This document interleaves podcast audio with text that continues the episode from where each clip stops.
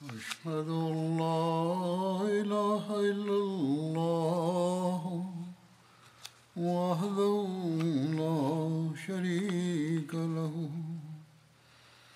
وأشهد أن محمدا عبده ورسوله أما بعد فأعوذ بالله من الشيطان الرجيم بسم الله الرحمن الرحيم الحمد لله رب العالمين الرحمن الرحيم مالك يوم الدين إياك نعبد وإياك نستعين اهدنا الصراط المستقيم صراط الذين أنعمت عليهم غير المغضوب عليهم ولا الضالين. உஹுது போர் பற்றி கூறப்பட்டு வருகிறது. இது தொடர்பாக மேற்கொண்டு எடுத்து கூறுவேன். இதற்கு முன்னரும் கூறப்பட்டிருந்தது, ஹதரத் ரசூலுல்லாஹ் ஸல்லல்லாஹு அலைஹி வஸல்லம் அவர்கள் ஷஹீதாகிவிட்டதாக எதிரி அறிவிப்பு செய்தான். ஹதரத் ரசூலுல்லாஹ் ஸல்லல்லாஹு அலைஹி வஸல்லம் அவர்கள் ஷஹீதானதாக கூறப்பட்ட இந்த செய்தி பிரசித்தி பெற்றது. இதை முஸ்லிம்கள் கேட்டதும் முஸ்லிம்களின் நிலை என்ன ஆனது என்பதை பற்றிய விளக்கத்தில் இவ்வாறு எடுத்துரைக்கப்பட்டுள்ளது. இப்னு கமியா தான் ஹதரத் ரசூலுல்லாஹ் ஸல்லல்லாஹு அலைஹி வஸல்லம் அவர்களை ஷஹீதாக்கிவிட்டதாக கருதிய போது அவன் ஹசரத் முஹம்மது ரசூலுல்லாஹ் ஸல்லல்லாஹு அலைஹி வஸல்லம் அவர்கள் ஷஹீதாகிவிட்டார்கள் என்று அறிவிப்பு செய்துவிட்டான். அறிவிப்பு செய்தவன் ஷைதான் என்றும் அவன் ஜுஆல் அல்லது ஜுஐல் பின் சராக்கா அவர்களின் வடிவத்தில் இருந்தான் என்றும் கூறப்படுகிறது. ஜுஆல் ஆரம்ப காலத்தின் நற்செயல் புரியக்கூடிய முஸ்லிம்களில் ஒருவராக இருந்தார்கள். திண்ணைத் தோழர்களில் ஒருவராகவும் இருந்தார்கள். ஹஜ்ரத் ரசூலுல்லாஹ் ஸல்லல்லாஹு அலைஹி வஸல்லம் அவர்கள் அகழ்போரின் போது அவர்களின் பெயரை மாற்றி உமர் என்று வைத்து விட்டிருந்தார்கள். எவ்வாறு இருப்பினும் இதை கேள்விப்பட்ட மக்கள் ஜுஆல் அவர்களை கொல்வதற்காக அவர்கள் மீது பாய்ந்தார்கள். ஆனால் அவர்கள், நான் எந்த அறிவிப்பையும் செய்யவில்லையே என்று, தமக்கும் இந்த அறிவிப்புக்கும் எந்த சம்பந்தமும் இல்லை என தாம் குற்றமற்றவர் என்பதை வெளிப்படுத்தினார்கள். மேலும் ஹபாத் பின் ஜுபைர் அபு பர்தா ரலியல்லாஹு அன்ஹு அவர்கள், இந்த அறிவிப்பு செய்யப்பட்ட போது அவர்கள் தமக்கு அருகில் ஒரு பக்கத்தில் சண்டையிட்டு கொண்டிருந்ததாக சாட்சி பகர்ந்தார்கள். இவரோ என்னுடன் சேர்ந்து சண்டையிட்டு கொண்டிருந்தார், என்னுடன் இணைந்து எதிரியுடன் சண்டையிட்டு கொண்டிருந்தார் என்று கூறினார்கள். அறிவிப்பு செய்தவன் அசபுல் அக்கபா என்று கூறப்படுகிறது. அவன் முஹம்மது ஸல்லல்லாஹு அலைஹி வஸல்லம் அவர்கள் ஷஹீதாகிவிட்டார்கள் என்று மூன்று முறை அறிவிப்பு செய்தான். மேலும் அறிவிப்பு செய்தது யார் என்பது பற்றி பல கூற்றுகள் உள்ளன. ஒருவேளை பல்வேறு மக்கள் பல்வேறு விதத்தில் கண்டிருக்கலாம், பல மக்கள் செய்திருக்கலாம். அதாவது இப்னு கமியா, இபிலீஸ் மற்றும் அசபுல் அகபா ஆகியோரில் ஒவ்வொருவரும் அறிவிப்பு செய்திருக்கலாம்.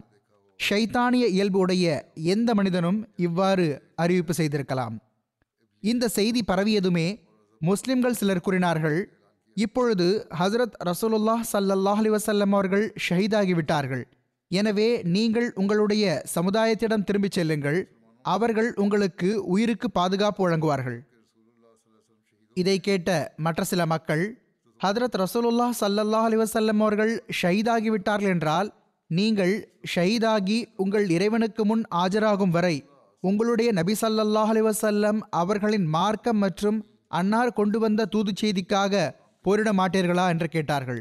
ஹசரத் சாபித் பின் தஹதா ரலியல்லாஹு அன்ஹு அவர்கள் அன்சாரிகளிடம் கூறினார்கள், அன்சாரிகளின் கூட்டமே, ஹசரத் முஹம்மது ஸல்லல்லாஹு அலைஹி வஸல்லம் அவர்கள் ஷஹீதாகிவிட்டார்கள் என்றால் எல்லாம் வல்ல அல்லாஹ் உயிருடன் இருக்கிறான், அவனுக்கு மரணம் ஏற்பட முடியாது, உங்களுடைய மார்க்கத்திற்காக போரிடுங்கள், எல்லாம் வல்ல அல்லாஹ் உங்களுக்கு வெற்றியை வழங்கக்கூடியவனாக இருக்கிறான்.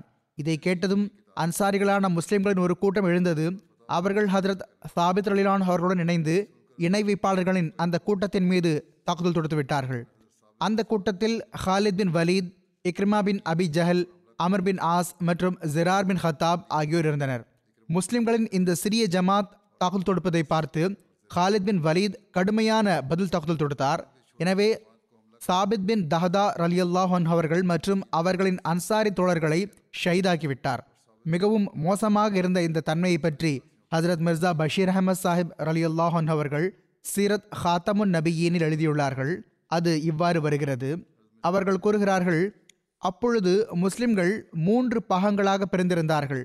ஒரு குழுவோ ஹஜரத் நபிகள் நாயகம் சல்லல்லாஹு அலைஹி வஸல்லம் அவர்கள் ஷஹீதானதாக கூறப்பட்ட செய்தியை கேள்விப்பட்டு போர்க்களத்திலிருந்து ஓடிவிட்டது.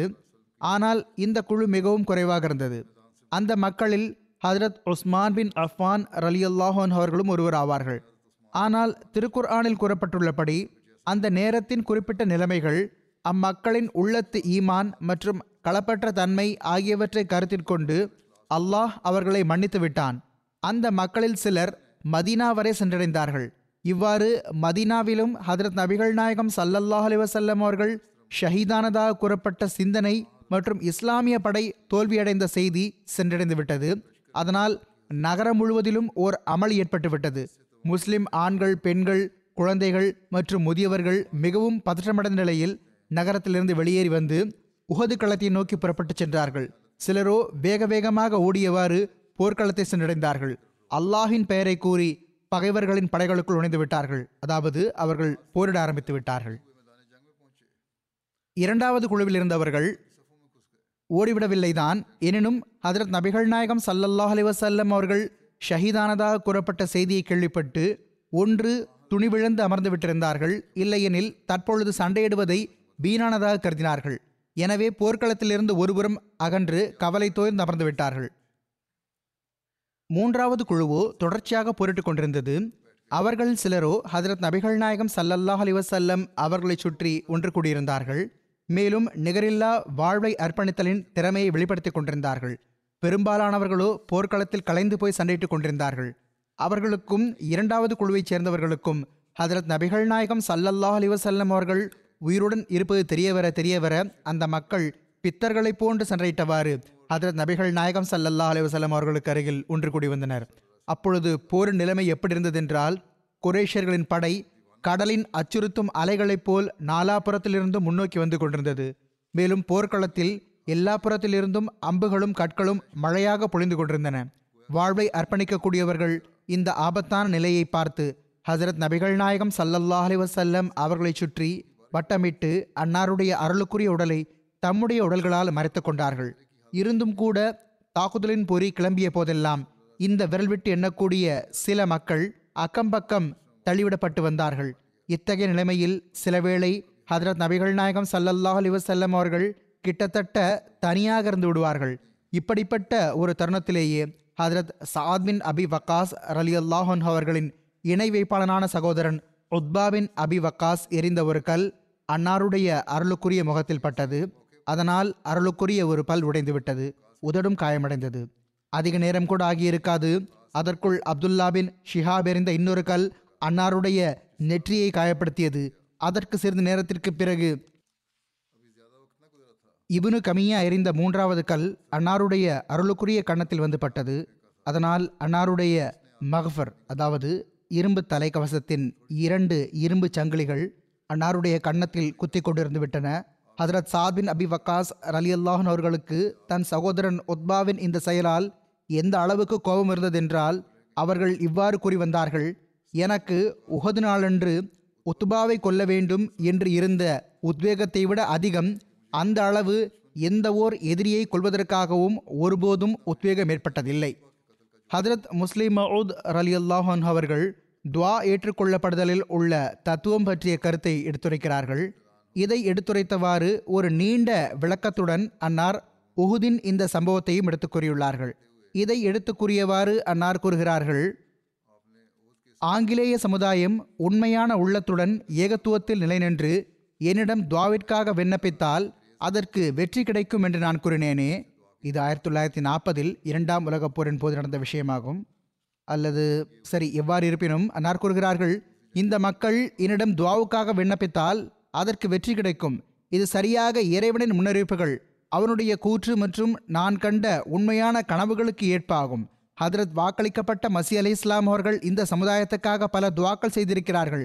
ஆனால் இந்த சமுதாயங்கள் இறைவனின் அரியணையில் ஓர் அடியாரை அமர வைத்திருக்கிறார்கள். எனவேதான் இறைவன் அவர்களை சோதனையில் ஆழ்த்துகிறான்.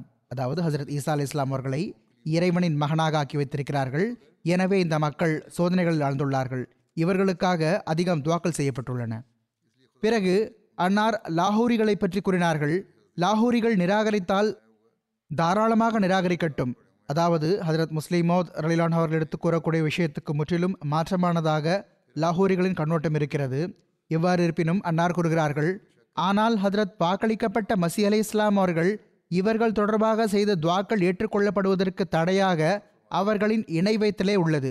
இந்த தடை ஓரளவோ அல்லது முழுமையாகவோ அகன்றுவிட்டால் இந்த துவாக்கள் உடனடியாக ஏற்றுக்கொள்ளப்பட்டுவிடும்.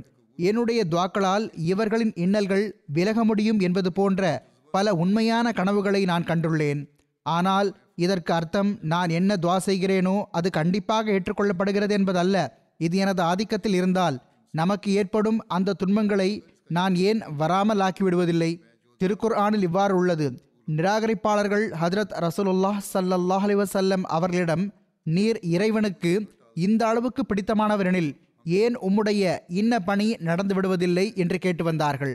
ஆனால் எல்லாம் வல்ல அல்லாஹ் கூறுகிறான், முஹம்மதே ஸல்லல்லாஹு அலைஹி வஸல்லம் அவர்களிடம் கூறுவீராக, எனது ஆதிக்கத்தில் இருந்திருந்தால் நான் எல்லா நன்மைகளையும் எனக்காகவே ஒன்று திரட்டி இருந்திருக்க மாட்டேனா? எனவே ஹஜரத் ரசூலுல்லாஹ் ஸல்லல்லாஹு அலைஹி வஸல்லம் அவர்களுக்கே அன்னாரின் ஒவ்வொரு துவாவும் ஏற்றுக்கொள்ளப்படும் என்ற இந்த நியதி இல்லாமல் இருந்தபோது எனக்கு எப்படி இருக்க முடியும்? ஹதரத் ரசூலுல்லாஹ் ஸல்லல்லாஹு அலைஹி வஸல்லம் அவர்களுக்காகவும் இவ்வாறு தான் நியதி இருந்தது. அதாவது எல்லாம் வல்ல இறைவன் துவாவை ஏற்றுக்கொள்வதற்கு தயாராக இருக்கும் போதும், ஏதாவது ஒரு அடையாளம் மூலமாக அன்னாருடைய கண்ணியத்தை நிலைநாட்ட விரும்பும் போதும் அவன் கண்டிப்பாக ஏற்றுக்கொள்கிறான். எனவே எனக்காகவோ அல்லது வேறு ஒருவருக்காகவோ அதற்கு மாற்றமாக எப்படி நடக்க முடியும்? விரும்பினால் நமக்கு தூக்கு தண்டனை கொடுத்து விடுவதோ அல்லது நம்மை சிறைப்படுத்தி விடுவதோ ஆங்கிலேயர்களின் ஆற்றலில் உள்ளது என்பதை நான் ஏற்றுக்கொள்கிறேன். ஆனால் இப்பொழுது அவர்கள் எதிரிக்கு முன்னிலையில் பலவீனமானவர்களாக தென்படுகிறார்கள். உலகப்போரில் அப்பொழுது அவர்கள் நிலை மிகவும் மோசமானதாக இருந்தது. ஆனால் அவ்வாறிருந்தும் எனது துவாவால் அவர்களுடைய சிரமங்கள் அகல முடியும் என்பது எனது வாதமாகும். ஏனென்றால் ஆங்கிலேயர்கள் நம்முடைய உயிர்கள் மீது ஆதிக்கம் செலுத்துவது வேறு நியதியின் கீழ் உள்ளது. மேலும் இது தொடர்பாக துவா ஏற்றுக்கொள்ளப்படுதல் மற்றொரு சட்டத்தின் கீழ் உள்ளது. ஈரான் பேரரசன் ஹதரத் ரசூலுல்லாஹ் ஸல்லல்லாஹு அலைஹி வஸல்லம் அவர்களை பிடிக்க எண்ணினான். ஆனால் பிடிப்பவர்கள் கூட வந்திருக்கவில்லை. தூது செய்தியை மட்டும் எடுத்துக்கொண்டு ஏமனின் ஆளுநரின் ஆட்கள் தான் வந்தடைந்திருந்தார்கள். ஆனால் அன்னார் அவர்களிடம் கூறினார்கள், சென்று உங்கள் எஜமானனிடம் நாம் வரவில்லை என்று கூறுங்கள். உங்கள் இறைவனை எங்கள் இறைவன் கொன்றுவிட்டான். எல்லாம் வல்ல அல்லாஹ் இந்த அரசனின் மகனை இயக்கினான். அவன் தன் தந்தையை கொன்றுவிட்டான். ஆனால் உஹுது போரில் எதிரி அன்னார் மீது தாக்குதல் தொடுத்தான். கற்கள் எறிந்தான். அன்னாருடைய பற்கள் உடைந்து விட்டன. தலை காயமடைந்தது. இரும்பு தலைக்கவசத்தின் ஆணிகள் தலையில் குத்தி கொண்டன. அன்னார் மயங்கி விழுந்தார்கள். அன்னார் மீது இன்னும் சில சஹாபா விழுந்தார்கள். அன்னார் ஷஹீதாகிவிட்டார்கள் என்று சஹாபா நினைத்தார்கள். எல்லாம் வல்ல அல்லாஹ் அன்னாருக்காக ஈரானின் பேரரசனை அவ்வளவு தொலைவில் மரணிக்க வைத்து விட்டான். அந்த அளவுக்கு எல்லாம் வல்ல அல்லாஹுக்கு அன்னாரின் கண்ணியம் விருப்பமானதாக இருந்ததென்றால் ஏன் அவன் உஹது போர்க்களத்தில் நிராகரிப்பாளர்களை அன்னார் மீது இப்படி கல்லெறிய விட்டான் என்று இப்பொழுது ஒருவர் கூறினால், இவ்வாறு ஆட்சேபனைகள் செய்வது சரியல்ல. இவை எல்லாம் வல்ல அல்லாஹ் சந்தர்ப்ப சூழ்நிலைக்கு பொருத்தமாகவும் நுட்பமாகவும் செய்பவையாகும். இவை இரகசியங்களாகும். சில சந்தர்ப்பங்களில் அவன் சின்ன விஷயத்தில் பிடித்து விடுகிறான். சிலவேளை மனிதனின் இயலாமையும் திறமையின்மையும் வெளிப்படையாக வேண்டும் என்பதற்காக ஏதாவது ஒரு நன்மையை கருதி கால அவகாசம் கொடுக்கிறான். எவ்வாறு இருப்பினும் இந்த சம்பவம் போய்கொண்டிருக்கிறது எவ்வாறு இருப்பினும் இந்த சம்பவம் போய்கொண்டிருக்கிறது கொலை வதந்திக்கு பிறகு திடீரென்று சஹாபா பெருமக்கள் ஹதரத் ரசூலுல்லாஹ் ஸல்லல்லாஹு அலைஹி வஸல்லம் அவர்களை காண கிடைக்கவும் பெற்றார்கள். இதன் விளக்கத்தில் இவ்வாறு எழுதப்பட்டுள்ளது. அந்த நேரத்தில் ஹதரத் ரசூலுல்லாஹ் ஸல்லல்லாஹு அலைஹி வஸல்லம் அவர்களை அன்னார் உயிருடன் நலமாக இருக்கிறார்கள் என்று எல்லாருக்கும் முதலாக அடையாளம் கண்டு கொண்ட முதல் நபர் ஹதரத் அபு ஒபைதார் அலி அல்லாஹன் அவர்கள் ஆவார்கள். ஹதரத் அபு ஒபைதார் அலி அல்லாஹன் அவர்கள் கூறுகிறார்கள், நான் ஹதரத் ரசூலுல்லாஹ் ஸல்லல்லாஹு அலைஹி வஸல்லம் அவர்களை அன்னாருடைய கண்கள் காரணமாக அடையாளம் கண்டு கொண்டேன். அவை தலை கவசத்தின் கீழ் ஒளிமிக்கதாக ஒளிரக்கூடியவையாக தென்பட்டு கொண்டிருந்தன. ஹோத் அதாவது இரும்பு தலைக்கவசம் என்பது போரின் போது போர் வீரர்கள் தலை மற்றும் முகத்தை பாதுகாப்பதற்காக அணியக்கூடிய உள்புறம் காலியாக இருக்கக்கூடிய இரும்பு பொருளாகும். இவ்வாறு இருப்பினும் எவ்வாறு இருப்பினும் அவர்கள் கூறுகிறார்கள், எனக்கு கண்களில் மிகவும் ஒளியும் பிரகாசமும் தென்பட்டு கொண்டிருந்தது. ஹதரத் ரசூலுல்லாஹ் ஸல்லல்லாஹு அலைஹி வஸல்லம் அவர்கள் உயிருடன் இருக்கிறார்கள் என்பது எனக்கு தெரிந்துவிட்டது. எனவே நான் அன்னாரை அடையாளம் கண்டு கொண்டதுமே முழு ஆற்றலுடன், முஸ்லிம்களே உங்களுக்கு நற்செய்தி, இதோ ஹதரத் ரசூலுல்லாஹ் ஸல்லல்லாஹு அலைஹி வஸல்லம் அவர்கள் உயிருடன் இருக்கிறார்கள் என்று கத்தினேன். அப்பொழுது ஹதரத் ரசூலுல்லாஹ் ஸல்லல்லாஹு அலைஹி வஸல்லம் அவர்கள் என் பக்கம் சைகை செய்து அமைதியாக இரு என்று என்னை தடுத்தார்கள். மற்றொரு அறிவிப்பில் வருகிறது, எல்லாருக்கும் முதலாக வேறு ஒரு சஹாபி அவர்களே ஹதரத் ரசூலுல்லாஹ் ஸல்லல்லாஹு அலைஹி வஸல்லம் அவர்களை அடையாளம் கண்டு கொண்டார்கள். ஆக ஓர் எழுத்தாளர் எழுதுகிறார், பள்ளத்தில் விழுந்த பிறகு ஹதரத் ரசூலுல்லாஹ் ஸல்லல்லாஹு அலைஹி வஸல்லம் அவர்களின் கண்களை வைத்து ஹுசூர் ஸல்லல்லாஹு அலைஹி வஸல்லம் அவர்களை அடையாளம் கண்டு கொண்டேன். மகிழ்ச்சியுடன் இவ்வாறு உரக்க கத்தினேன், யா மஅஷரல் முஸ்லிமீன அப்ஷிரு ஹாதா ரசூலுல்லாஹி ஸல்லல்லாஹு அலைஹி வஸல்லம். அதாவது, முஸ்லிம்களின் கூட்டமே மகிழ்ச்சி அடைந்து விடுங்கள், இதோ ஹதரத் ரசூலுல்லாஹ் ஸல்லல்லாஹு அலைஹி வஸல்லம் அவர்கள் இருக்கிறார்கள். இதனால் ஹதரத் ரசூலுல்லாஹ் ஸல்லல்லாஹு அலைஹி வஸல்லம் அவர்கள் அவரை அமைதியாக இருக்குமாறு சைகையில் கூறினார்கள். ஆனால் முஸ்லிம்களுக்கு தகவல் கிடைக்க கிடைக்க அனைவரும் அன்னாரை நோக்கி ஓடி வந்தார்கள். அவர்களில் ஹதரத் அபூபக்கர் சித்திக் ரலியல்லாஹு அன்ஹு அவர்கள், ஹதரத் உமர் பின் ஹத்தாப் ரலியல்லாஹு அன்ஹு அவர்கள், ஹதரத் அலி பின் அபி தாலிப் ரலியல்லாஹு அன்ஹு அவர்கள், ஹதரத் தல்ஹா பின் உபைதில்லா ரலியல்லாஹு அன்ஹு அவர்கள், ஹதரத் ஜுபேர் பின் அவ்வாம் ரலியல்லாஹு அன்ஹு அவர்கள், ஹதரத் ஹாரிஸ் பின் சிம்மா ரலியல்லாஹு அன்ஹு அவர்கள் மற்றும் மற்ற முஸ்லிம்களும் இருந்தார்கள். ஹதரத் ரசூலுல்லாஹ் ஸல்லல்லாஹு அலைஹி வஸல்லம் அவர்கள் தம்முடைய அந்த சஹாபா பெருமக்களுடன் உஹது மலையின் ஒரு பள்ளத்தாக்கில் அடைக்கலம் பெற்றார்கள். வழியில் எதிரிகள் எவ்வளவோ தாக்குதல் தொடுத்தார்களோ, ஹதரத் ரசூலுல்லாஹ் ஸல்லல்லாஹு அலைஹி வஸல்லம் அவர்களின் தோழர்கள் அவற்றிற்கு நன்றாக மூக்கறுக்கக்கூடிய பதிலடி கொடுத்தார்கள். சில நூல்களில் இவ்வாறு உள்ளது, போரின் திசை திரும்பியதன் காரணமாக சூழ்நிலை இக்கட்டானதாகவும் எடுத்துரைக்க முடியாததாகவும் ஆகிவிட்டிருந்தது. திடீரென்று ஹதரத் ரசூலுல்லாஹ் ஸல்லல்லாஹு அலைஹி வஸல்லம் அவர்கள் ஹதரத் சஅத் பின் முஆஸ் ரலியல்லாஹு அன்ஹு அவர்கள் மற்றும் ஹதரத் சஅத் பின் உபாதா ரலியல்லாஹு அன்ஹு அவர்கள் ஆகியோருக்கு நடுவில் தோன்றினார்கள். நாங்கள் அன்னாருடைய நடையை வைத்து அன்னாரை அடையாளம் கண்டு கொண்டோம். அப்பொழுது எங்கள் மகிழ்ச்சிக்கு எல்லையே இருக்கவில்லை. எங்களுக்கு எந்த தோல்வியும் ஏற்படாதது போன்றும் எங்களுக்கு எந்த இழப்பும் ஏற்படாதது போன்றும் இருந்தது. முஸ்லிம்கள் அனைவரும் அன்னாரை கண்டு அடையாளம் கண்டு கொண்டதும் ஹதரத் ரசூலுல்லாஹ் ஸல்லல்லாஹு அலைஹி வஸல்லம் அவர்களை சுற்றி வெட்டில் பூச்சிகளைப் போன்று ஒன்று கூடிவிட்டார்கள். அன்னார் அவர்கள் அனைவரையும் உடன் அழைத்துக் கொண்டு ஒரு பள்ளத்தாக்கை நோக்கி புறப்பட்டார்கள். அப்பொழுது அன்னாருடன் ஹதரத் அபூபக்கர் ரலியல்லாஹு அவர்கள், ஹதரத் அலி ரலியல்லாஹு அவர்கள், ஹதரத் ஜுபைர் ரலியல்லாஹு அவர்கள் மற்றும் ஹதரத் ஹாரிஸ் பின் சிம்மா ரலியல்லாஹு அவர்கள் ஆகியோர் இருந்தார்கள். ஹதரத் இரண்டாவது ஹலீஃபத்துல் மசீஹ் ரலியல்லாஹு அவர்கள் கூறுகிறார்கள், இந்த தாக்குதல் முஸ்லிம்களுக்கு முற்றிலும் எதிர்பாராத விதமாக இருந்தது. எனவே அவர்களுக்கு கடும் பதற்றம் ஏற்பட்டது. சிதறி போயிருந்ததன் காரணத்தினால் அவர்களால் எதிரிகளை எதிர்த்து போரிட முடியவில்லை. நிராகரிப்பாளர்கள் போர்க்களத்தை கைப்பற்றிவிட்டார்கள். பெரும்பாலான சஹாபா பெருமக்கள் சிதறுண்டு போய் பதற்றமடைந்த நிலையில் மதினாவை நோக்கி ஓடினார்கள். எதுவரை என்றால் ஹதரத் ரசூலுல்லாஹ் ஸல்லல்லாஹு அலைஹி வஸல்லம் அவர்களை சுற்றி வெறும் பனிரெண்டு சஹாபாவை எஞ்சியிருந்து விட்டார்கள். ஒரு நேரத்தில் பனிரெண்டு பேர் கூட அல்லாமல் வெறும் மூன்று பேர் ஹதரத் ரசூலுல்லாஹ் ஸல்லல்லாஹு அலைஹி வஸல்லம் அவர்களை சுற்றி இருந்து விட்டார்கள். காஃபிர்கள், குறிப்பாக ஹதரத் ரசூலுல்லாஹ் ஸல்லல்லாஹு அலைஹி வஸல்லம் அவர்கள் மீது அம்பு எறிய ஆரம்பித்து விட்டார்கள். ஆனால் இந்த இக்கட்டான நிலைமைகள் இருந்தும் அன்னார் தொடர்ச்சியாக எதிரிக்கு எதிரில் நின்று கொண்டிருந்தார்கள். மேலும் தமது இடத்தை விட்டு நகரவில்லை. கடைசியில் எதிரி திடீரென்று தாக்குதல் தொடுத்து தள்ளிவிட்டான். அந்த சில மக்களும் தள்ளிவிடப்பட்டார்கள். ஹதரத் ரசூலுல்லாஹ் ஸல்லல்லாஹு அலைஹி வஸல்லம் அவர்கள் காயமுற்று ஒரு பள்ளத்தில் விழுந்து விட்டார்கள். அன்னாரை பாதுகாத்து கொண்டிருந்த மற்ற சில சஹாபா ஷஹீதாகி அன்னார் மீது விழுந்தார்கள். இவ்வாறு சிறிது நேரத்திற்கு ஹதரத் ரசூலுல்லாஹ் ஸல்லல்லாஹு அலைஹி வஸல்லம் அவர்கள் சஹாபாவின் பார்வையிலிருந்து மறைந்து விட்டார்கள். மேலும் ஹதரத் ரசூலுல்லாஹ் ஸல்லல்லாஹு அலைஹி வஸல்லம் அவர்கள் ஷஹீதாகிவிட்டதாக படைகளில் வதந்தி பரவிவிட்டது. சஹாபாவுக்கு இந்த செய்தி இன்னும் கவலை ஏற்படுத்தக்கூடியதாக அமைந்தது. எஞ்சியிருந்து அவர்களின் துணிவும் அகல ஆரம்பித்தது. அப்பொழுது அன்னாருக்கு அருகில் உயிருடன் இருந்த சஹாபா சடலங்களை விளக்கி ஹதரத் ரசூலுல்லாஹ் ஸல்லல்லாஹு அலைஹி வஸல்லம் அவர்களை பள்ளத்திலிருந்து வெளியே எடுத்தார்கள். மேலும் பாதுகாப்பிற்காக அன்னாருக்கு அக்கம் பக்கம் நின்று கொண்டார்கள். ஹதரத் ரசூலுல்லாஹ் ஸல்லல்லாஹு அலைஹி வஸல்லம் அவர்கள் இணை வைப்பாளர்களின் சுற்றி வளைத்தலில் இருந்து வெளியேறி வாழ்வை ஏற்பணிக்கக்கூடிய தம் மக்களுடன் பள்ளத்தாக்கின் பக்கம் சென்று கொண்டிருந்தார்கள். அப்பொழுது உஸ்மான் பின் அப்துல்லா பின் முகைரா ஒரு கருப்பு வெள்ளை குதிரையில் ஹதரத் ரசூலுல்லாஹ் ஸல்லல்லாஹு அலைஹி வஸல்லம் அவர்கள் பக்கம் முன்னேறினான். அவன் தலை முதல் கால் வரை கவசம் அணிந்திருந்தான். மேலும் ஹதரத் ரசூலுல்லாஹ் ஸல்லல்லாஹு அலைஹி வஸல்லம் அவர்கள் சென்று கொண்டிருந்த அந்த பள்ளத்தாக்கை நோக்கி முன்னேறி கொண்டிருந்தான். அவன் ஒன்று அவர்கள் உயிருடன் இருப்பார்கள் அல்லது நான் உயிருடன் இருப்பேன் என்று கூறிக்கொண்டிருந்தான். ஹதரத் ரசூலுல்லாஹ் ஸல்லல்லாஹு அலைஹி வஸல்லம் அவர்கள் அவனுடைய குரலை கேட்டு நின்றுவிட்டார்கள். அப்பொழுது அங்கு தோண்டப்பட்டிருந்த பள்ளங்களில் ஒரு பள்ளத்தில் உஸ்மானின் குதிரை தடுக்கிவிட்டது.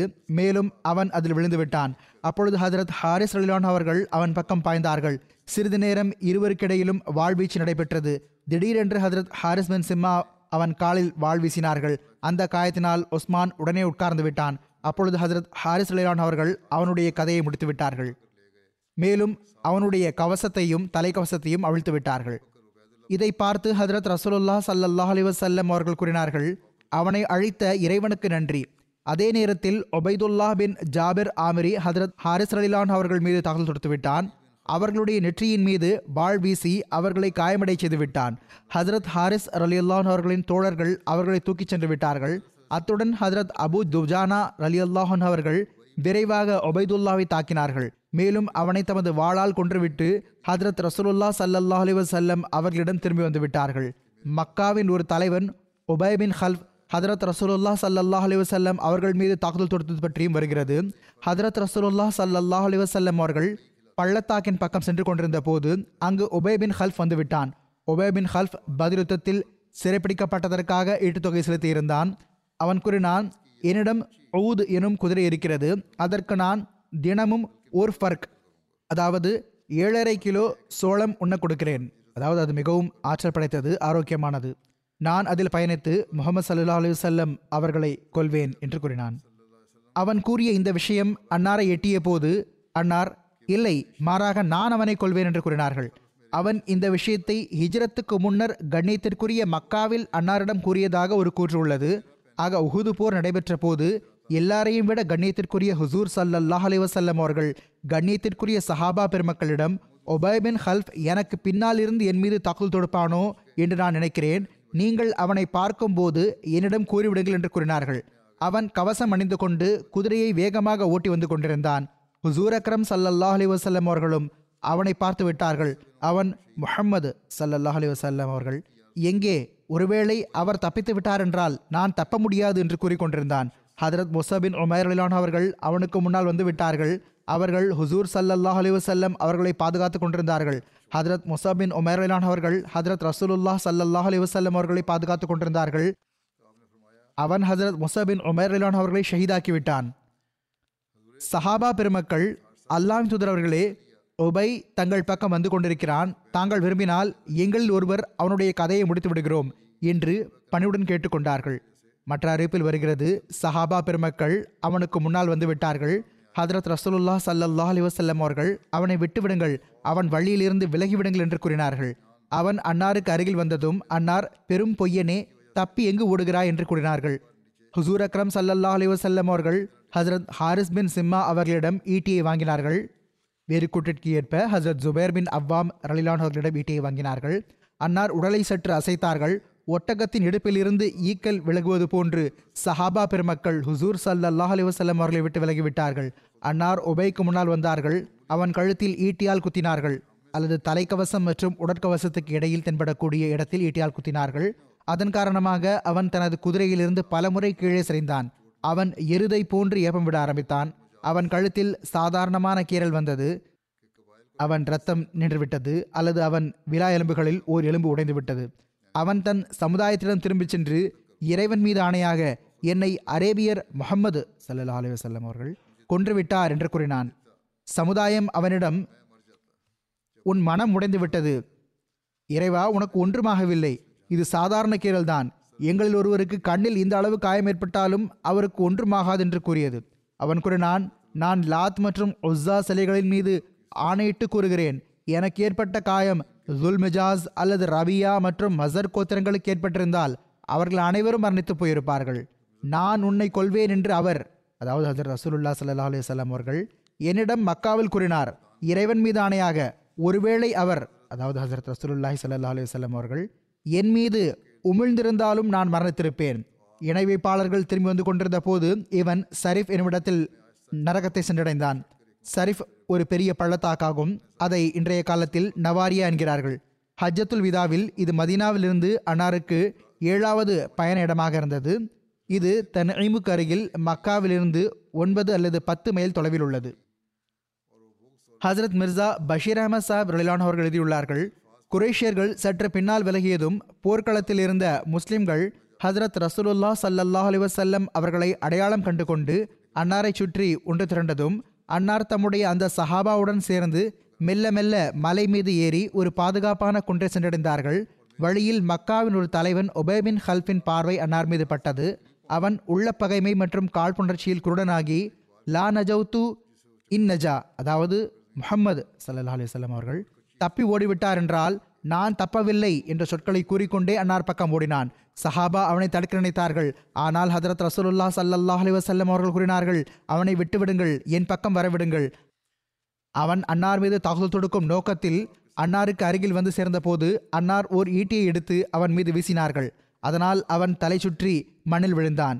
பிறகு எழுந்து கத்தி கதறிக்கொண்டே திரும்பி சென்று விட்டான்.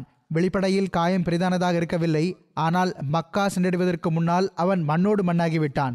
ஹதரத் ரசூலுல்லாஹ் ஸல்லல்லாஹு அலைஹி வஸல்லம் அவர்கள் தம்முடைய சஹாபாவுடன் பள்ளத்தாக்கை சென்றடைந்தார்கள்.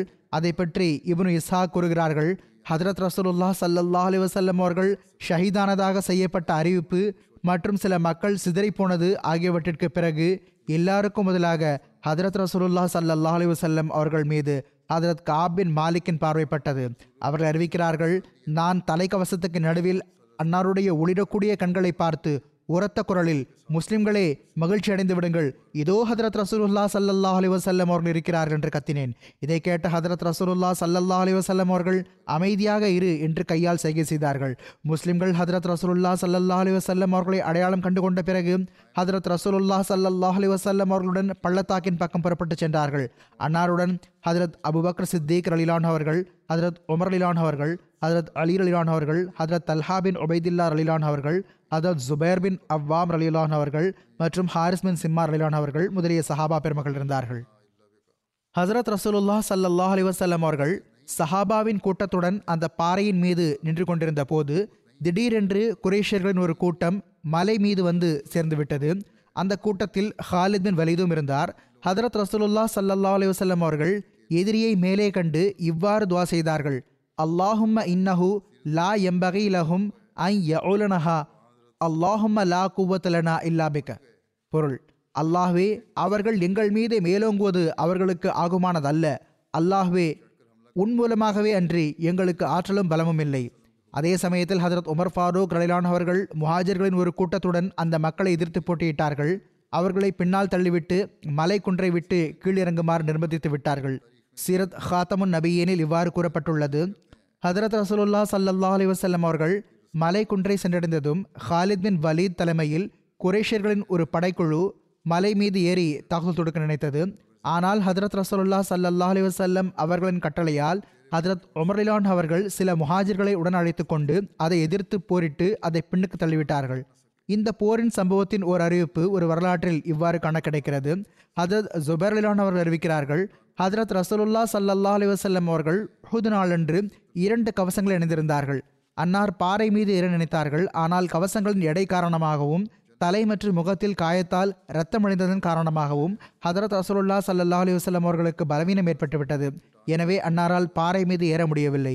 எனவே ஹதரத் தல்ஹா ரலிலான் அவர்கள் கீழே அமர்ந்து கொண்டார்கள்.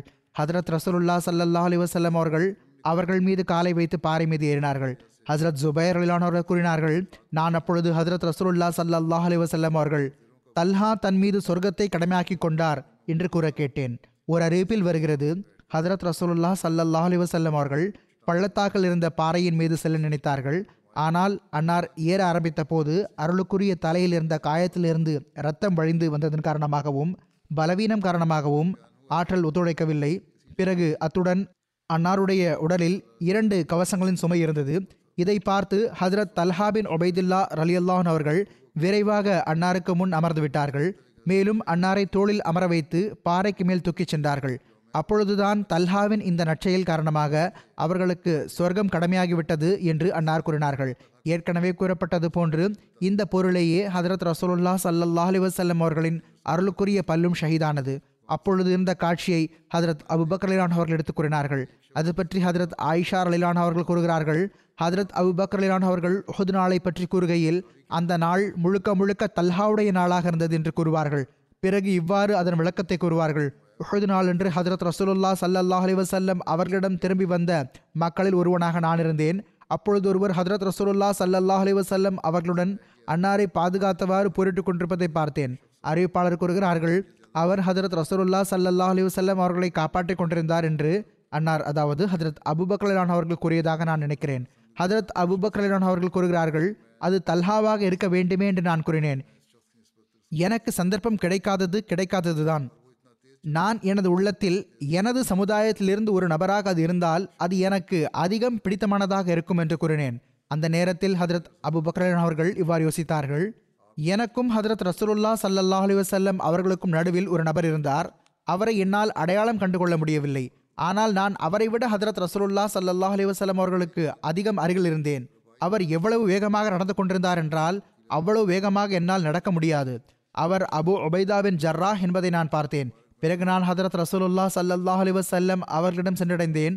அன்னாருடைய கீழ் உள்ள நான்காவது பல், அதாவது அங்கு ஹதரத் தல்ஹா அவர்களும் இருந்தார்கள், ஹதரத் உபைதா பின் ஜர்ரா அவர்களும் இருந்தார்கள். நான்காவது பல் முன்னுள்ள இரு பற்களுக்கும் கூர்மையான பல்லுக்கும் நடுவில் இருந்த பல் உடைந்து விட்டிருந்தது. முகம் காயமுற்றிருந்தது. அன்னாருடைய அருளுக்குரிய கன்னத்தில் இரும்பு தலைக்கவசத்தின் சங்கிலிகள் புதைந்து விட்டிருந்தன. ஹதரத் ரசூலுல்லா ஸல்லல்லாஹு அலைஹி வஸல்லம் அவர்கள் கூறினார்கள், நீங்கள் இருவரும் உங்களுடைய தோழருக்கு உதவி செய்யுங்கள். இதன் மூலம் அன்னார் தல்ஹாவை பற்றி கூறினார்கள். அவர்களுக்கு அதிகம் ரத்தம் அணிந்து கொண்டிருந்தது. ஹதரத் தல்ஹா ரலிலான் அவர்கள் ஹதரத் ரசூலுல்லா ஸல்லல்லாஹு அலைஹி வஸல்லம் அவர்களை பாதுகாத்தவாறு மிகவும் அதிகமாக காயமடைந்து விட்டிருந்தார்கள். ஹதரத் ரசூலுல்லா ஸல்லல்லாஹு அலைஹி வஸல்லம் அவர்கள், என்னை கவனியுங்கள் என்று கூறுவதற்கு பதிலாக தல்ஹாவை போய் பாருங்கள் என்று கூறினார்கள். நாங்கள் அவரை விட்டுவிட்டோம். நான் முன் சென்றேன். அதாவது ஹதரத் தல்ஹா ரலிலான் அவர்கள் பக்கம் கவனம் செலுத்தவில்லை. மாறாக இரும்பு தலைக்கவசத்தின் சங்கிலிகளை ஹதரத் ரசூலுல்லா ஸல்லல்லாஹு அலைஹி வஸல்லம் அவர்களின் அருளுக்குரிய முகத்திலிருந்து வெளியே எடுக்கும் பொருட்டு நாங்கள் ஹதரத் ரசூலுல்லா ஸல்லல்லாஹு அலைஹி வஸல்லம் அவர்களின் பக்கம் கவனம் செலுத்தினோம். இதனால் ஹதரத் அபு உபைதா, நீங்கள் அதை எனக்காக விட்டுவிடுங்கள் என்று நான் உங்களுக்கு இறைவன் மீது ஆணையிட்டு கூறுகிறேன் என்று கூறினார். எனவே நான் அவரை விட்டுவிட்டேன். இந்த சங்கிலிகளை நான் எடுப்பேன் என்று அபு உபைதா கேட்டுக்கொண்டதற்கெனங்க அன்னார் பின்னால் விலகிவிட்டார்கள். அந்த சங்கிலிகளை கையால் இழுத்து வெளியே எடுத்து அதனால் ஹதரத் ரசூலுல்லா ஸல்லல்லாஹு அலைஹி வஸல்லம் அவர்களுக்கு துன்பம் ஏற்படுவதை அபு உபைதா விரும்பவில்லை. எனவே அவர் அந்த சங்கிலிகளை தமது வாயால் எடுப்பதற்கு முயற்சி செய்தார். ஒரு சங்கிலியை எடுத்ததும் சங்கிலியுடன் சேர்த்து அவருடைய முன்பல்லும் உடைந்துவிட்டது. பிறகு நானும் அவர் செய்தது போன்றே செய்கிறேன் என்று இரண்டாவது சங்கிலியை வெளியே எடுப்பதற்காக நான் முன்னால் சென்றேன். ஆக ஹதரத் அபூபக்கர் அவர்கள் கூறுகிறார்கள், நான் அவரிடம் நானும் இதே போன்று இன்னொரு சங்கிலியை வெளியே எடுப்பதற்கு முயற்சி செய்கிறேன் என்று கூறினேன். அப்பொழுது அபு உபைதா மீண்டும் கூறினார், நீங்கள் இதனை எனக்காக விட்டுவிடுங்கள் என்று நான் உங்களுக்கு இறைவன் மீது ஆணையிட்டு கூறுகிறேன். அதாவது இரண்டாவது சங்கிலியையும் நான் தான் எடுப்பேன், நீங்கள் எடுக்கக்கூடாது. இவ்வாறு அவர்கள் ஹதரத் அபூபக்கர் அவர்களிடம் கூறினார்கள். அன்னார் மீண்டும் பின்னால் சென்று விட்டார்கள். பிறகு அவர்கள் தாம் முதலில் செய்தது போன்றே செய்தார்கள். அபு உபைதா அவர்களின் முன்பக்கத்தின் இன்னொரு பல்லும் சங்கிலுடன் சேர்ந்து உடைந்து விட்டது. அபு உபைதா முன்பற்கள் உடைந்த மக்களில் எல்லாரையும் விட அழகானவராக இருந்தார். ஹதரத் அபூபக்கர் அவர்கள் இவ்வாறு கூறி வந்தார்கள். பிறகு நாங்கள் ஹதரத் ரசூலுல்லா ஸல்லல்லாஹு அலைஹி வஸல்லம் அவர்களுக்கு சிகிச்சை அளித்து முடித்த பிறகு தல்ஹாவிடம் சென்றோம். அவர் ஒரு பள்ளத்தில் இருந்தார். பார்த்தபோது அவரது உடலில் ஈட்டிகள், வாள்கள் மற்றும் அம்புகளின் ஏறக்குறைய எழுபது காயங்கள் இருந்தன. அவரது விரலும் வெட்டுப்பட்டிருந்தது. எனவே நாங்கள் அவற்றிற்கு களிம்பிட்டு கட்டினோம். ஹதரத் அபு உபைதா அவர்கள் மட்டுமின்றி ஹதரத் உக்பா பின் வஹப் மற்றும் ஹதரத் அபூபக்கர் ரலியல்லாஹு அவர்கள் பற்றியும் அவர்கள் இந்த சங்கிலிகளை வெளியெடுத்தார்கள் என்ற அறிவிப்பு கிடைக்கிறது. ஆனால் எவ்வாறு இருப்பினும் முதல் அறிவிப்பு அதிகம் சிறந்ததாகும். ஹதரத் அபு சயீத் குதிரி ரலிலான் அவர்கள் அறிவிக்கிறார்கள், ஹதரத் ரசூலுல்லா ஸல்லல்லாஹு அலைஹி வஸல்லம் அவர்களின் அருளுக்குரிய முகத்திலிருந்து இரண்டு சங்கிலிகள் வெளியே எடுக்கப்பட்ட போது நிரம்பிய தண்ணீர் பையிலிருந்து தண்ணீர் வெளிவருவது போன்று ரத்தம் வழிந்தது. மாலிக் பின் சினான் அவர்கள் ரத்தத்தை தமது வாயால் உறிஞ்ச ஆரம்பித்தார்கள். ஹதரத் ரசூலுல்லா ஸல்லல்லாஹு அலைஹி வஸல்லம் அவர்கள் அவரிடம், நீ ரத்தத்தை இறந்துகிறாயா என்று கேட்டார்கள். அவர் ஆமாம் என்றார். ஹதரத் ரசூலுல்லா ஸல்லல்லாஹு அலைஹி வஸல்லம் அவர்கள் கூறினார்கள், எவருடைய ரத்தத்தை என்னுடைய ரத்தம் தொட்டுவிட்டதோ அவரை நெருப்பு தொடாது. இது சுபுலுல் ஹுதா வர்ஷாதின் அறிவிப்பாகும். ஆனால் இந்த அறிவிப்பு ஆராய வேண்டியதாக உள்ளது. இவர்களுடைய சில அறிவிப்புகள் பார்வையிட வேண்டியவையாகும். எவ்வாறு இருப்பினும் இது எந்த அளவுக்கு உண்மை என்பதை அல்லாஹ்வின் அறிவான். ஏனென்றால் இவ்வாறு ரத்தத்தை நிறுத்தினால் இவ்வாறு ரத்தம் நிற்பதற்கு பதிலாக இவற்றால் இன்னும் அதிகம் ரத்தம் வழியும், மேலும் அதிகம் பலவீனம் ஏற்படும். எவ்வாறு இருப்பினும் மேற்கொண்டு அடுத்த அறிவிப்புகளில் இதற்கான பதிலும் வந்துவிடுகிறது. எனவே இந்த அறிவிப்பு அவ்வளவு நம்பிக்கைக்குரியதல்ல. பிறகு எழுதப்பட்டுள்ளது, உஹது போரில் ஹதரத் ரசூலுல்லா ஸல்லல்லாஹு அலைஹி வஸல்லம் அவர்களுக்கு ஏற்பட்ட காயங்கள் தொடர்பாக புகாரியின் அறிவிப்பு இவ்வாறு வருகிறது. ஹதரத் சஹல் பின் சஅத் ரலியல்லாஹு அவர்களிடம் ஹதரத் ரசூலுல்லா ஸல்லல்லாஹு அலைஹி வஸல்லம் அவர்களின் காயத்தை பற்றி கேட்கப்பட்டது. என்னிடம் கேட்கிறீர்கள் என்றால் அல்லாஹின் மீது ஆணையாக, யார் ஹதரத் ரசூலுல்லா ஸல்லல்லாஹு அலைஹி வஸல்லம் அவர்களின் காயத்தை கழுவி கொண்டிருந்தார், யார் தண்ணீர் ஊற்றி கொண்டிருந்தார், என்ன மருந்து போடப்பட்டது என நான் நன்றாக அறிவேன். அதாவது முழு காட்சியும் என் கண்முன் நிற்கிறது என்று கூறினார்கள். ஹதரத் ஸஹர் ரலியல்லாஹு அவர்கள் கூறினார்கள், ஹதரத் ரசூலுல்லாஹ் ஸல்லல்லாஹு அலைஹி வஸல்லம் அவர்களின் மகள் ஹதரத் ஃபாத்திமா ரலியல்லாஹு அன்ஹா அவர்கள் காயத்தை கழுவி கொண்டிருந்தார்கள். ஹதரத் அலி ரலியல்லாஹு அவர்கள் கேடயத்தால் தண்ணீர் ஊற்றி கொண்டிருந்தார்கள். தண்ணீர் இன்னும் அதிகம் இரத்தத்தை வெளியேற்றுகிறது என்பதை ஹதரத் ஃபாத்திமா ரலியல்லாஹு அன்ஹா அவர்கள் பார்த்தபோது அவர்கள் சாக்குப்பையின் ஒரு துண்டை எடுத்து அதை எரித்து அதை சேர்த்து ஒட்டி விட்டார்கள். இதனால் இரத்தம் நின்றுவிட்டது. அந்த நாளில் அன்னாரின் முன்பல்லும் உடைந்து விட்டிருந்தது. அன்னாருடைய முகம் காயமடைந்து விட்டது. அன்னாருடைய தலைக்கவசம் அன்னாரது தலையில் உடைந்திருந்து விட்டது. இங்கு இரத்தத்தை நிறுத்தியது மற்றும் கழுவியது பற்றி கூறப்பட்டுள்ளது. உறிஞ்சியதாக எதுவும் கூறப்படவில்லை. புகாரியின் இந்த அறிவிப்பே சரியானது. ஹதரத் ரசூலுல்லாஹ் ஸல்லல்லாஹு அலைஹி வஸல்லம் அவர்கள் பள்ளத்தாக்கின் வாய் வரை சென்றடைந்ததும் அலி பின் அபி தாலிப் அவர்கள் மீராசின் தண்ணீரால் தம்முடைய கேடயத்தை நிறைத்து ஹதரத் ரசூலுல்லாஹ் ஸல்லல்லாஹு அலைஹி வஸல்லம் அவர்களிடம் கொண்டு வந்தார்கள். உஹுதுமலையில் எந்த சிறிய சிறிய பள்ளங்களில் மழை தண்ணீர் தேங்கிவிடுமோ அந்த பள்ளங்களின் பெயர்தான் மீராஸ் என்பதாகும். மீராசின் தண்ணீர் என்பதன் விளக்கத்தில் இது எழுதப்பட்டுள்ளது. இந்த இடம் ஹதரத் ஹம்சா ரலியல்லாஹு அவர்கள் ஷஹீதான அந்த இடத்திற்கு அருகில் இருந்த இடமாகும். ஹதரத் ரசூலுல்லாஹ் ஸல்லல்லாஹு அலைஹி வஸல்லம் அவர்கள் அதை அருந்துவதற்காக அது கொண்டு வரப்பட்டது.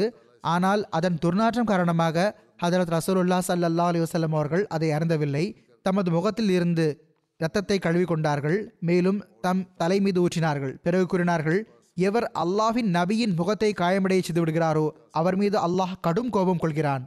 முஹம்மது பின் மஸ்லமா பெண்களிடம் தண்ணீர் கேட்க சென்றார்கள். அவர்களிடம் தண்ணீர் இருக்கவில்லை. ஹதரத் ரசூலுல்லாஹ் ஸல்லல்லாஹு அலைஹி வஸல்லம் அவர்களுக்கு கடுமையான தாகம் ஏற்பட்டிருந்தது.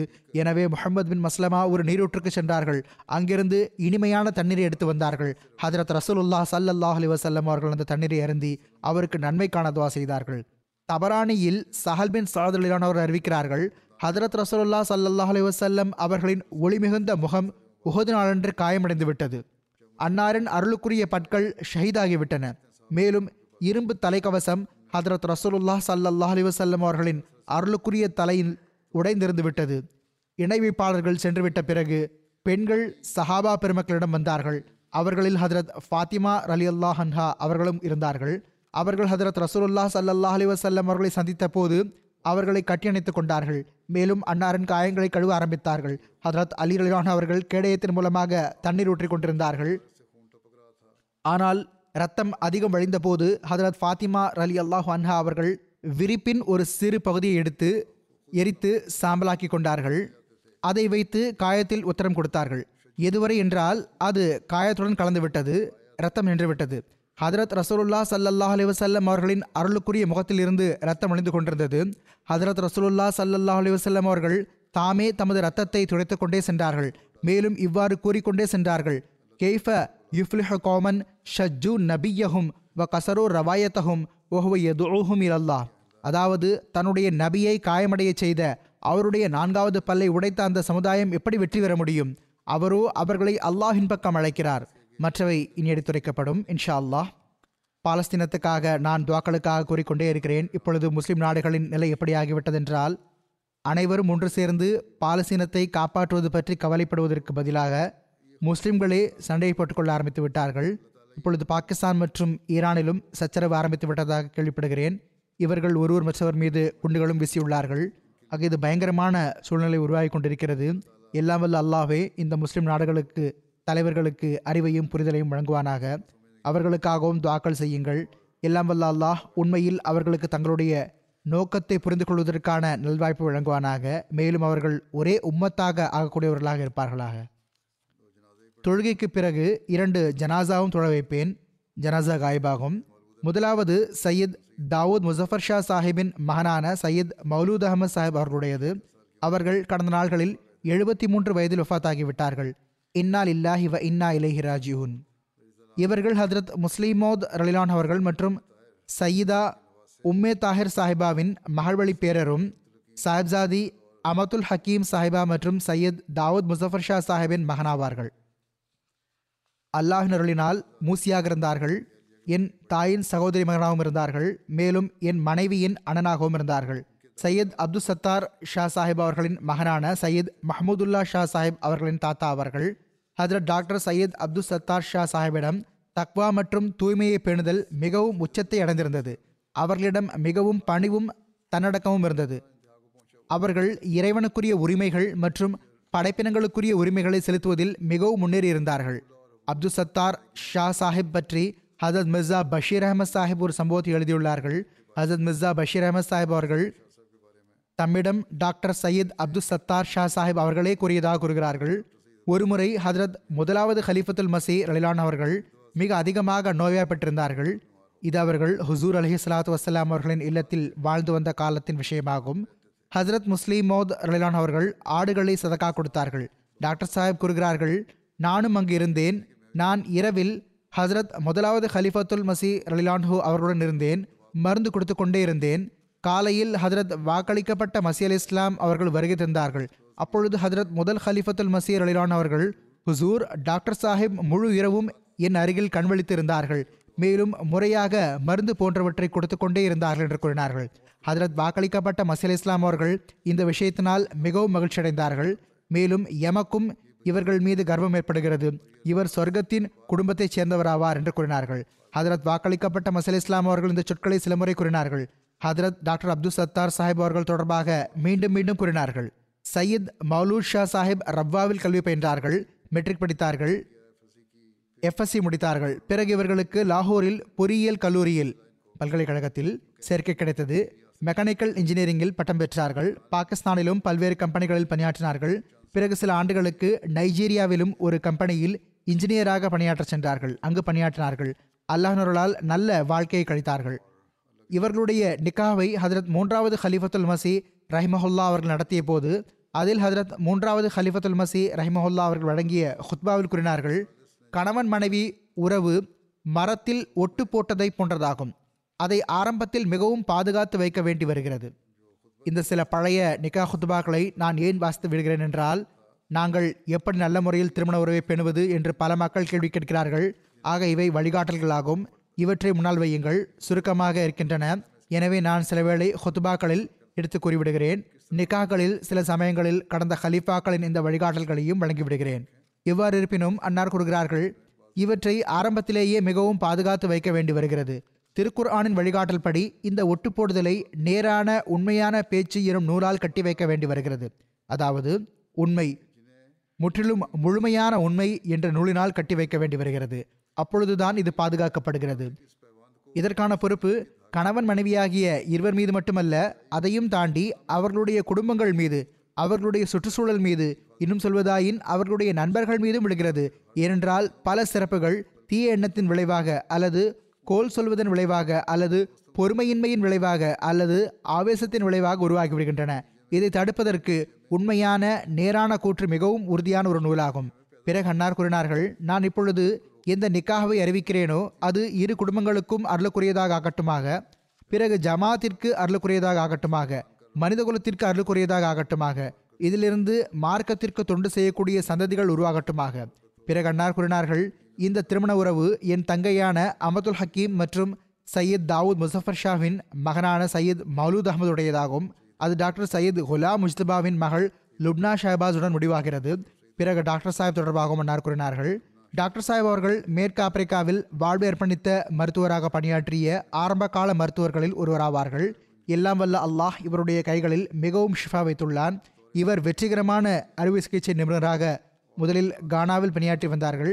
பிறகு சில காலம் கழித்து இவர்களை நைஜீரியாவுக்கு அனுப்பி வைக்கப்பட்டது. அங்கும் இவர்கள் தம்முடைய தற்காலிக வக்ஃபை நிறைவேற்றினார்கள். பின்னர் இதய நோயால் பாதிக்கப்பட்டு அதனால் திரும்பி வர வேண்டி வந்தது. பிறகு ஹஜரத் மூன்றாவது ஹலிஃபத்துல் மசி ரஹிமஹுல்லா அவர்கள் இவர்களுக்காக இவ்வாறு துவாவும் செய்தார்கள், எல்லாம் வல்ல அல்லாஹ் இவர்களை ஆரோக்கியத்துடன் வைத்திருப்பானாக, மீண்டும் இவர்கள் ஆப்பிரிக்கா செல்லும் நல்வாய்ப்பை இவர்களுக்கு வழங்குவானாக. இந்த துவாவையும் எல்லாம் வல்ல அல்லாஹ் ஏற்றுக்கொண்டான். இதற்கு பிறகும் இவர்கள் சென்றார்கள். மேலும் ஒரு நீண்ட காலம் மீண்டும் ஆப்பிரிக்காவில் இவர்களுக்கு தொண்டாற்ற நல்வாய்ப்பு கிடைத்தது. பிறகு ஹஜரத் மூன்றாவது ஹலிஃபத்துல் மசி ரஹிமஹுல்லா அவர்கள் எல்லாம் வல்ல அல்லாஹ் சையீத் மௌலூத் அகமதுக்கும் மார்க்கத்திற்கு தொண்டாற்றுவதற்கான நல்வாய்ப்பை வழங்குவானாக என்ற துவாவையும் செய்தார்கள். இதற்கு பிறகு இவர்கள் தாமாக செய்ய முடிந்த விரும்பி செய்யும் தொண்டை ஆற்றினார்கள். இவர்களின் மகன் சையீத் சவுத் அகமது கூறுகிறார், என் தந்தை துவக்கத்திலிருந்தே தொழுகைகளை பேணக்கூடியவராகவும், ஃபஜ்ர் தொழுகைக்கு பிறகு திலாவத் செய்யக்கூடியவராகவும், இன்னும் கூறுவதாயின் தஹஜ்ஜுத் தொழக்கூடியவராகவும் இருந்தார்கள். இது எனக்கும் தெரியும். இவர்களுடைய திலாவத்தும் மிகவும் அழகிய குரலில் இருந்ததாக கூறி வந்தார்கள். பிறகு இவ்வாறு கூறி வந்தார்கள், இரவு உறங்குவதற்கு முன்பு எங்களுக்கு பழைய சான்றோர்களின் கதைகள் மற்றும் சம்பவங்களை கூறுவார்கள். சந்தாக்கள் செலுத்துவதில் முறையாக இருந்தார்கள். எங்களையும் சந்தாக்களை முறையாக செலுத்தும்படி வலியுறுத்தி வந்தார்கள். செலவுக்கு பணம் கொடுத்தாலும் முதலில் சந்தா கொடுத்து வாருங்கள் என்று கூறுவார்கள். ஈது பணம் கிடைத்தாலும் அதிலும் சந்தா கொடுங்கள் என்று கூறுவார்கள். ஒவ்வொன்றுக்கும் என தனித்தனி ஃபைலை உருவாக்கி வைத்திருந்தார்கள். அதே போன்று பிள்ளைகளை வசியத் செய்ய வைத்த போது அவர்களுக்கும் ஃபைல் தயார் செய்ய வைத்தார்கள். தம்முடைய பதிவுகளையும் வைத்தார்கள். ஒவ்வொரு சந்தாவையும் தாமே நிறைவேற்றி வந்தார்கள். ரமலான் நோன்புகள் மட்டுமின்றி ஷவ்வாலுடைய நோன்புகளையும் வைத்து வந்தார்கள். ரமலானில் திருக்குர்ஆனை இரண்டு முறை முழுவதும் ஓதி முடித்து விடுவார்கள். பிறகு மூன்றாவது முறை ஓதி முடிப்பதற்கு முயற்சி செய்வார்கள். மகன் எழுதியுள்ளார், இவர்கள் கள்ளம் கவடமற்ற மனிதராக இருந்தார்கள். மிகவும் தெளிவான தன்மைக்கு சொந்தக்காரராக, நேரான உண்மையான விஷயத்தை பேசக்கூடியவராக இருந்தார்கள். மிகவும் நன்கு பழகக்கூடியவராக இருந்தார்கள். யாரோனாவது பழைய தொடர்பு இருக்கும் அல்லது தாமே புதிய தொடர்பு வைத்துக்கொள்வார்கள். ஏதாவது ஒரு சாக்கை வைத்துக்கொண்டு நலம் விசாரித்து கொண்டே இருப்பார்கள். சிறியவர் பெரியவர் என அனைவருடனும் நல்ல முறையில் நடந்து கொள்வார்கள். தமது உள்ளத்தில் ஒருபோதும் எவரை பற்றியும் உள்ள பகைமையை வைத்திருக்கவில்லை. காழ்ப்புணர்ச்சி இருக்கவில்லை. ஒருவர் எவ்வளவு அதிகம் வரம்பு மீறி நடந்து கொண்டு விட்டிருந்தாலும் சரி, ஆனால் இவர்கள் எப்பொழுதும் நல்ல முறையில் நடந்து வந்தார்கள். ஒருவர் அதிகம் வரம்பு மீறி நடந்திருந்தார் என்றால் தாமே சென்று அவருடன் தொடர்பு ஏற்படுத்திக் கொள்வார்கள். இதை மகன் மட்டும் எழுதியிருக்கவில்லை, அதையும் தாண்டி நானும் பார்த்திருக்கிறேன். உண்மையில் இந்த சிறப்புகள் அவரிடம் இருந்தன. நானும் இதையே பார்த்துள்ளேன். இவர்களை அறிந்திருந்த இரங்கல் தெரிவித்திருக்கக்கூடிய பலரும் கூட உண்மையில் இந்த சிறப்புகள் இவர்களிடம் இருந்தன என்று எழுதியுள்ளனர். பிறகு மகனை எழுதியுள்ளார், ஒருமுறை ஹதரத் முஸ்லிமோத் ரலிலான் அவர்கள் எங்கோ பயணத்தில் சென்றிருந்தார்கள். இவர்களுக்காக விளையாட்டுப் பொருள் ஒன்றை அன்பளிப்பாக வாங்கி வந்தார்கள். அதை இவர்கள் திறந்து தனித்தனியாக ஆக்கிவிட்டார்கள். ஹதரத் முஸ்லிமோத் ரலிலான் அவர்கள் இவர்களிடம், நான் உமக்கு அன்பளிப்பு கொடுத்தேன், நீர் அதை தனித்தனியாக ஆக்கிவிட்டீரே என்று கூறினார்கள். அதற்கு இவர்கள், இதோ நான் இப்பொழுதே சேர்த்து விடுகிறேன் என்று கூறினார்கள். பிறகு ஹதரத் முஸ்லிமோத் ரலிலான் அவர்கள் முன்னாலேயே அதை சேர்த்தும் விட்டார்கள். எனவே ஹதரத் முஸ்லிமோத் ரலிலான் அவர்கள் இவருடைய தாயாரிடம், இவரை இன்ஜினியர் ஆக்குங்கள் என்று கூறினார்கள். ஹதரத் முஸ்லிமோத் ரலிலான் அவர்களுடைய இந்த கூற்றும் நிறைவேறியது. இவர்கள் பிறகு இன்ஜினியராகவும் ஆகிவிட்டார்கள். மேலும் மிகவும் சிறந்த இன்ஜினியராக இருந்தார்கள். பிறகு அனைவருக்கும் பயனளிக்கக்கூடிய ஹதரத் முஸ்லிமோத் ரலிலான் அவர்களின் ஓர் அறிவுரை எடுத்து கூறிவிடுகிறேன். ஒருமுறை ஹசரத் முஸ்லிமோத் ரலிலான் அவர்கள் தம்முடைய பண்ணைக்கு சிந்தில் இருந்த நிலங்களுக்கு சென்றிருந்தார்கள். அந்த நாள்களில் இவர்களும் அங்குதான் இருந்தார்கள். இவர்களும் தம் தந்தையுடன் இருந்தார்கள். அவர்கள் ஹதரத் முஸ்லிமோத் ரலிலான் அவர்களுடன் நிலங்களை பார்வையிட்டு கொண்டிருந்தார்கள், சுற்றி வந்து கொண்டிருந்தார்கள். அப்பொழுது இவர்களும் ஹதரத் முஸ்லிமோத் ரலிலான் அவர்களுடன் இருந்தார்கள். அப்பொழுது அநேகமாக மாம்பழங்களின் பருவ காலமாக இருந்தது. அப்பொழுது தோட்டத்தினுடைய பழங்களை குத்தகை எடுத்தவர் பறித்து கீழே வைத்திருந்தார். தோட்டம் குத்தகைக்கு கொடுக்கப்படுகிறது. பிறகு அந்த பழங்களும் குத்தகைக்காரர்களுக்கு சொந்தமாக இருக்கின்றன. அதிலிருந்து எஜமானருக்கான சிறிது வகைகள் பெற்றுக்கொள்ளப்படுகின்றன. ஆனால் இவ்வாறு இருப்பினும் குத்தகை எடுத்தவர் தன்னுடைய பழங்களை பறித்து வைத்திருந்தார். இவர்கள் சிறு பிள்ளையாக இருந்தார்கள். இவர்கள் அதிலிருந்து ஒரு மாம்பழத்தை எடுத்து விட்டார்கள். ஹதரத் முஸ்லிமோத் ரலிலான் அவர்கள், திருப்பி வைத்துவிட்டு வாருங்கள், இது இப்பொழுது உங்களுக்கு சொந்தமானது அல்ல, இது குத்தகைக்காரருக்கு சொந்தமானது என்று கூறினார்கள். ஆக இதுதான் ஹதரத் முஸ்லிமோத் ரலிலான் அவர்களுக்கும் தர்பீத் வழங்கும் பாணியாக இருந்தது. எங்களுக்கு ஒரு வகை கிடைக்கும், அதில் கலந்துவிடும், பரவாயில்லை என்று கூறியிருக்கலாம். ஆனால் இல்லை, தம் மகள் வழி பேரருக்கு அன்னார் இவ்வாறு தர்பீத் வழங்கினார்கள். பிறகு சையத் மௌலூத் அவர்களின் மகள் அன்பிற்குரிய மாரியா கூறுகிறார், திருக்குர்ஆன், ருஹானி ஹசாயின் மற்றும் மல்ஃபுசாத் ஆகியவற்றை தொடர்ந்து படித்து வந்தார்கள். இதை போன்றே தப்சீரே கபீரும் படித்து வந்தார்கள் என்பதும் எனக்கு தெரியும். மிகவும் ஆழ்ந்த ஞானத்தை கொண்டிருந்தார்கள். மக்கள் மத்தியில் அமர்ந்து தமது அறிவை வெளிப்படுத்த மாட்டார்கள். ஆனால் ஏதாவது விவகாரத்தை குறித்து விஷயத்தை குறித்து யாராவது கேட்டால் மிகவும் நல்ல சான்றுகளை தருவார்கள். இந்த விஷயத்தை மற்றவர்கள் எனக்கு எழுதியுள்ளார்கள். மகள் கூறுகிறார், மார்க்க மற்றும் உலக ரீதியாக நாங்கள் எப்பொழுது ஏதேனும் விவகாரம் கேட்டாலும் நல்ல தீர்வு கூறுவார்கள். துவாக்கள் பக்கம் கவனம் செலுத்துமாறு வலியுறுத்தி வந்தார்கள். நீங்கள் துவா செய்யுங்கள், பிறகு விவகாரத்தை அல்லாஹ்விடம் விட்டுவிடுங்கள் என்றே கூறி வந்தார்கள். எல்லாம் வல்ல அல்லாஹ் இவர்களுக்கு பாவமன்னிப்பு வழங்கி இவர்களுடன் கருணையுடன் நடந்து கொள்வானாக. இவர்களுடைய மனைவி மக்களை பாதுகாப்பானாக. இவர்கள் செய்த நன்மைகளை தொடர்வதற்கான நல்வாய்ப்பினை வழங்குவானாக. இவர்களின் ஒரு சகோதரர் சையீத் சாய்பாவார். அவரும் இதைத்தான் எழுதியிருக்கிறார். இவர்களின் ஒரு பெரிய சிறப்பு என்னவாக இருந்ததென்றால், மகிழ்ச்சியின் தருணமோ அல்லது துக்கத்தின் தருணமோ எப்பொழுதும் இவர்கள் முந்திக் கொள்வார்கள். வாழ்த்துகள் தெரிவிப்பதாகட்டும் அல்லது நோயாளியாக இருந்தால் நலம் விசாரிப்பதற்கு எல்லாருக்கும் முதலாக வருவார்கள். ஹனீஃப் மஹ்மூத் சாஹிப் இவர்கள் இயக்கத்தில் முரபி ஆவார்கள். இவர்கள் எழுதுகிறார்கள், இஸ்லாமாபாத்திலிருந்து இவருடன் அறிமுகம் ஏற்பட்டது. இவர் ஓர் எளிய வெள்ளை உடை அணிந்த அமைதியான இயல்பை கொண்ட ஏழ்மை மற்றும் வானவ பண்பு கொண்ட மனிதராக இருந்தார்கள். வாழ்வை அர்ப்பணித்தவர்கள், அதுவும் குறிப்பாக முரபிமார்களை மிகவும் மதித்து வந்தார்கள். இஸ்லாமாபாத்தில் ஏற்பட்ட தொடர்பை இங்கு ரப்வா வந்த பிறகும் பேணி வந்தார்கள். பெரும்பாலும் பள்ளிவாசலில் தேடி வந்து சிந்திப்பார்கள். அவர்கள் கூறுகிறார்கள், இவர்களிடம் துவாவுக்காக எப்பொழுது சொல்லப்பட்டாலும் துவா செய்த பிறகு என்ன ஆனது என்று அந்த நிலை குறித்து கேட்டும் வந்தார்கள். நான் கூறியது போன்று எல்லாம் வல்ல அல்லாஹ் இவர்களுடைய பிள்ளைகளிடமும் இந்த நற்செயல்களை தொடரச் செய்வானாக. அடுத்து நான் தொடர வைக்கப் போகும் இரண்டாவது ஜனாசா யாருடையதோ? இது அவர்களை பற்றிய குறிப்பாகவும் மதிப்பிற்குரிய அக்மீத் ஆக் முகமது சாஹிப். இவர்கள் புர்கினோ ஃபாசோவின் டோரி மண்டலத்தின் மஹதியாபாத் ஜமாத்தின் சதர் ஆவார்கள். இவர்கள் கடந்த நாட்களில் அறுபத்தி ஐந்து வயதில் ஒஃபாத்தாகிவிட்டார்கள். இன்னா லில்லாஹி வ இன்னா இலைஹி ராஜிஊன். இவர்கள் பின்விட்டு சென்றவர்களில் இரண்டு மனைவிகள், பத்து மகன்கள் மற்றும் ஐந்து மகள்கள் இருக்கிறார்கள். மிஷனரி இன்சார்ஜாக எழுதுகிறார்கள், மிகவும் ஆற்றல் மிக்கவராக இருந்தார்கள். கடந்த நாட்களில் நான் அங்கு டோரிக்கு சென்றிருந்தேன். உயிர் தியாகிகளின் குடும்பத்தினரை அவர்களுடைய வீடுகளில் தாமே குடியமர வைத்து ஏற்பாடுகளை செய்து கொண்டு கொண்டிருந்தார்கள். ஜமாத் புதிய வீடுகளை கட்டித்தந்தது. ஷஹீத்மார்களை அங்கு குடியமர வைத்துக் கொண்டிருந்தார்கள். பிறகு இரண்டு நாள்கள் கழிந்துதான் தமது வீட்டிற்கு சென்றார்கள். அங்கு இவர்கள் மயங்கி விழுந்தார்கள். கடுமையான மாரடைப்பு ஏற்பட்டது. பிறகு இவர்கள் வஃபாத்தாகிவிட்டார்கள். இவர்களுக்கு ஆயிரத்தி தொள்ளாயிரத்தி தொண்ணூற்றி ஒன்பதில் அகமதியத்தை ஏற்றுக்கொள்ளும் நட்பேர்வு கிடைத்தது. அகமதியான பின்பு அல்ஹாஜ் இப்ராஹிம் பெதுகா சாஹிப் அவர்களுக்கு அருகில் மஹதியாபாத்துக்கு குடிபெயர்ந்து சென்று விட்டார்கள். மேலும் அல்ஹாஜ் இப்ராஹிம் பெதுகா சாஹிப் அவர்களுடன் அருகிலுள்ள கிராமங்களுக்கு தப்லீகுக்காகவும் சென்று வந்தார்கள். தப்லீகின் விளைவால் இவர்கள் பல ஜமாத்துகளை உருவாக்கினார்கள். வனத்துறையில் வனக்காவலரின் பிரதிநிதியாக அரசு ஊழியராக இருந்தார்கள். அங்கு தீவிரவாதத்தின் காரணமாக வேலையை விட்டுவிட்டார்கள். விளைச்சல் அறுவடை செய்யும் பொழுது அனைத்து சகோதரர்களிடமிருந்தும் அவர்களுடைய விளைச்சலிலிருந்து ஜகாத்துக்கான தொகையை ஒதுக்க வைப்பார்கள். மேலும் அனைவருடைய ஜகாத்தை கணக்கிட்டு பொருளாதார செயலாளரிடம் கொடுத்து ரசீது போட செய்வார்கள். ஐந்து ஆண்டுகள் மஹதியாபாத் ஜமாத்தின் சதராக தொண்டாற்றும் நிலவாய்ப்பு பெற்றார்கள். மென்மையான மற்றும் மெல்லிய இயல்பை கொண்ட மனிதராக இருந்தார்கள். ஒருபோதும் கோபப்பட மாட்டார்கள். ஜனவரி பதினொன்று இரண்டாயிரத்தி இருபத்தி மூன்று அன்று மஹதியாபாத்தில் தீவிரவாதிகள் தாக்குதல் தொடுத்த போது அன்று இவர்கள் மகரிப் தொழுதுவிட்டு வீட்டுக்கு சென்று விட்டிருந்தார்கள். அந்த சம்பவத்திற்கு பிறகு ஜமாத் மக்களிடத்தில் மிகவும் அச்சமும் திகிலும் ஏற்பட்டிருந்தது. ஷஹாதத்துகளின் காரணமாக மக்கள் மிகவும் களைத்தும் இருந்தார்கள். இவர்கள் அவர்களுக்கு மிகவும் துணிச்சலூட்டி வந்தார்கள். பிறகு மீண்டும் நான் இவர்களிடம் மஹதியாபாத் மக்களை டோரி நகரத்திற்கு இடமாற்றி விடுங்கள் என்று கூறிய போது கடுமையாக உழைத்து இவர்கள் அனைத்து பணிகளையும் செய்தார்கள்.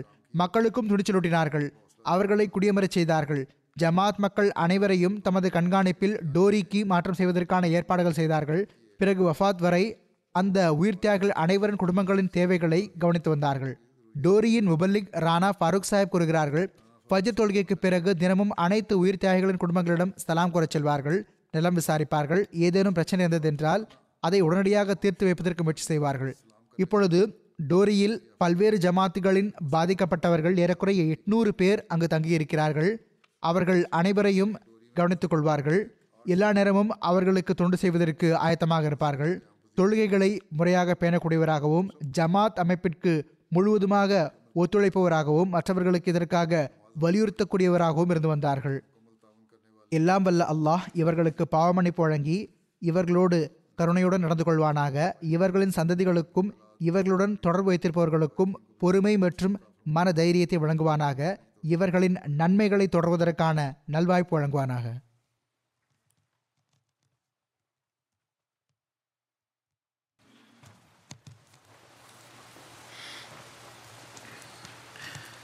அல்ஹம்துலில்லாஹ் الحمد لله نحمده ونستعينه ونستغفره ونؤمن به ونتوكل عليه ونعوذ بالله من شرور أنفسنا ومن سيئات أعمالنا من يهده الله فلا مضل له ومن يضلل فلا هادي له ونشهد أن لا إله إلا الله ونشهد أن محمدًا عبده ورسوله. عباد الله رحمكم الله، إن الله يأمر بالعدل والإحسان وإيتاء ذي القربى وينهى عن الفحشاء والمنكر والبغي يعظكم لعلكم تذكرون. اذكروا الله يذكركم وادعوه يستجب لكم ولذكر الله أكبر.